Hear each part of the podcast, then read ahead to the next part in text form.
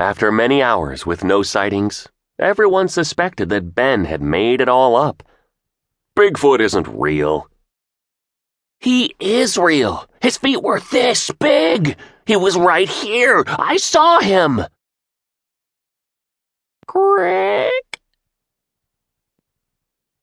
I don't ever remember crossing paths with you, Littlefoot, I said. I didn't normally talk to a Littlefoot, but there was something about this Ben I liked. He was a determined fellow. I also liked his bike. I asked, Mind if I take it for a ride? Baba, Bigfoot?